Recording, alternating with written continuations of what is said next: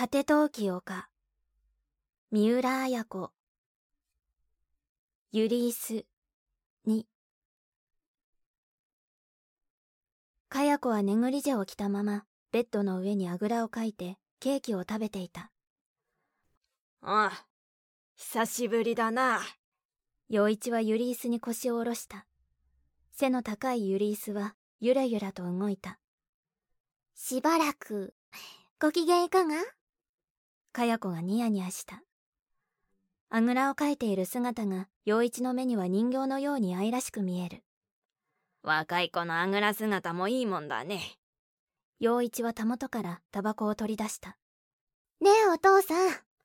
私結婚してもいい？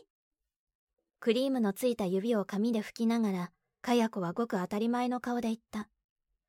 それは明日札幌に行ってもいいかという程度の軽い誤調だったあまりにも軽い誤調に陽一は笑って答えた。この部屋は少し暑いね。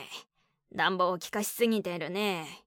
おや30度を超えてるじゃないか。ベッドのそばの金色のひまわりの形をした寒暖計を見て陽一は言った。そう？暑いかしら？ヒーターのメモリを下げてねえ結婚してもいいでしょ？と再びかや子は言った本気かいかや子。陽一の顔が引き締まった。本気よ？私この間の晩初体験してきたんだもの。陽一は顔を歪めてかや子を見た。飯の炊き方もろくにわからないかや子が陽一には不意に不憫に思われた。かや子相手は誰だい？誰でもいいじゃないの。私が好きだと思うんだから。しかしそれじゃあお父さんとしてもちょっと不安だよ。かや子の好きになった男が必ずしも信用できるとは思えないからね。信用できるかどうかそんなこと結婚してみなきゃわからないわよ。どんな男だって。しかしね相手も分からずにいきなり結婚したいと言われてもお父さんには答えられないじゃないか。相手が誰かは言いたくないの。誰だって似たようなものでしょ？男なんて。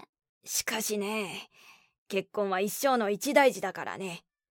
かや子人間は誰と同じ屋根の下で住むか。これは本当に大変なことなんだよ。ふーん。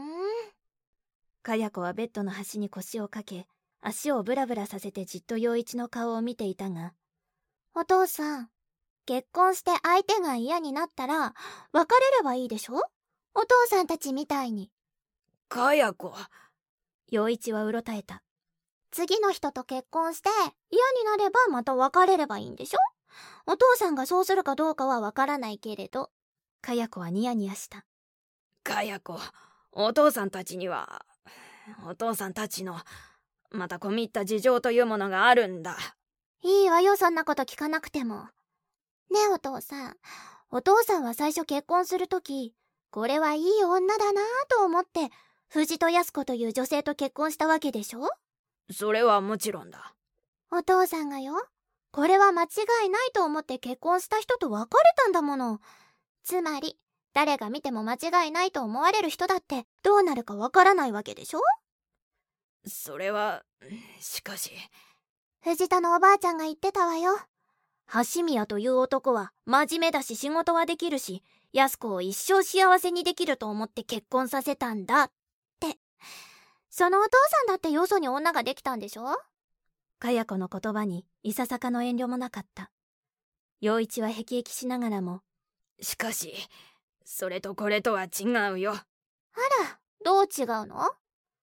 なあかや子お父さんはね自分が一度結婚に失敗したからこそお前にはわしの二の舞をさせたくないと思ってるんだ。いいわよ私。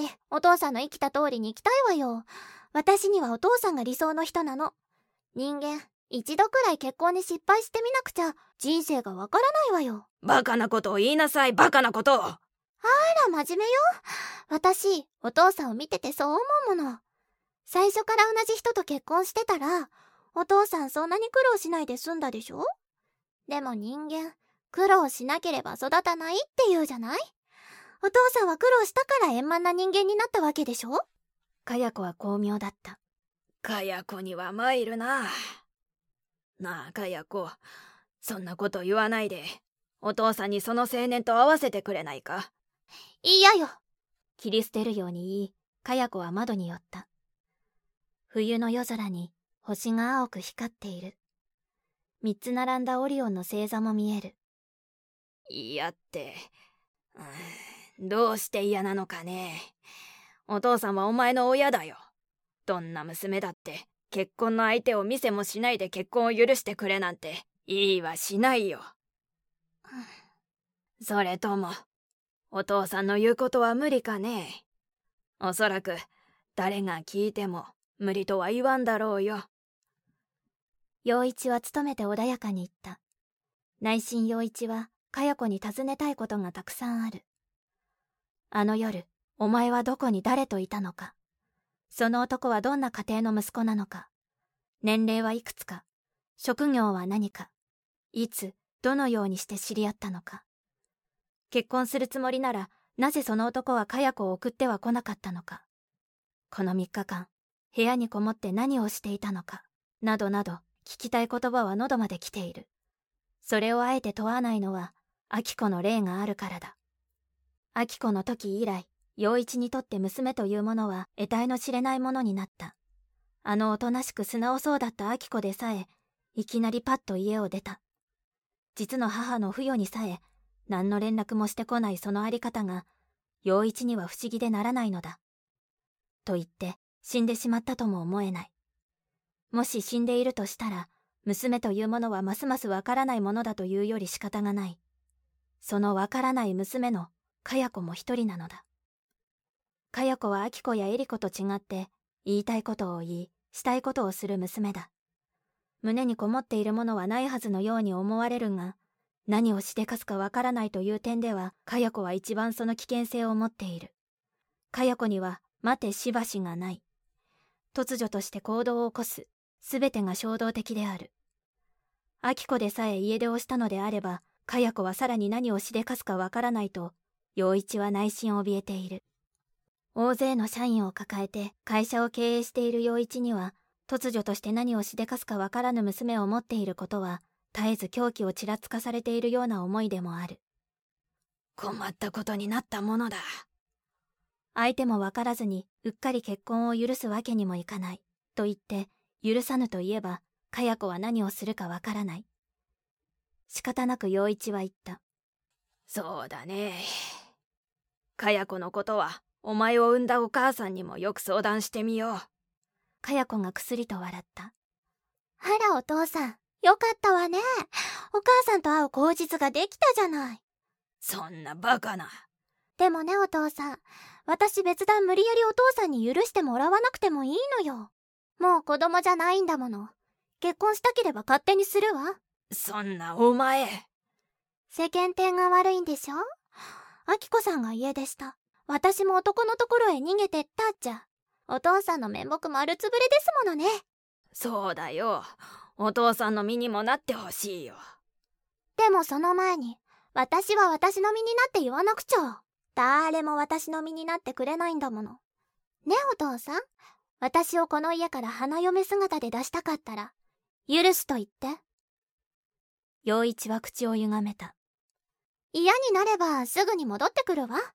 そして二度目の人を探すわ。お父さんだって二度目の人とうまくいってるじゃないの。でも、前の人と会ったりしてさ。もしかしたら、二度目の人と別れるつもり？バカを言いなさいま、3日間猶予してあげるわ。私だってバカじゃないんだもの。ちゃんとした人を選んだんだもの。許すとさえ言ってくれれば紹介するわ。よくよく藤戸のお母さんやエリコ姉さんとも相談しておいて。かや子はさも面白そうに、ケラケラと笑った。小説、果て陶器丘、集英社文庫、朗読、七瀬真由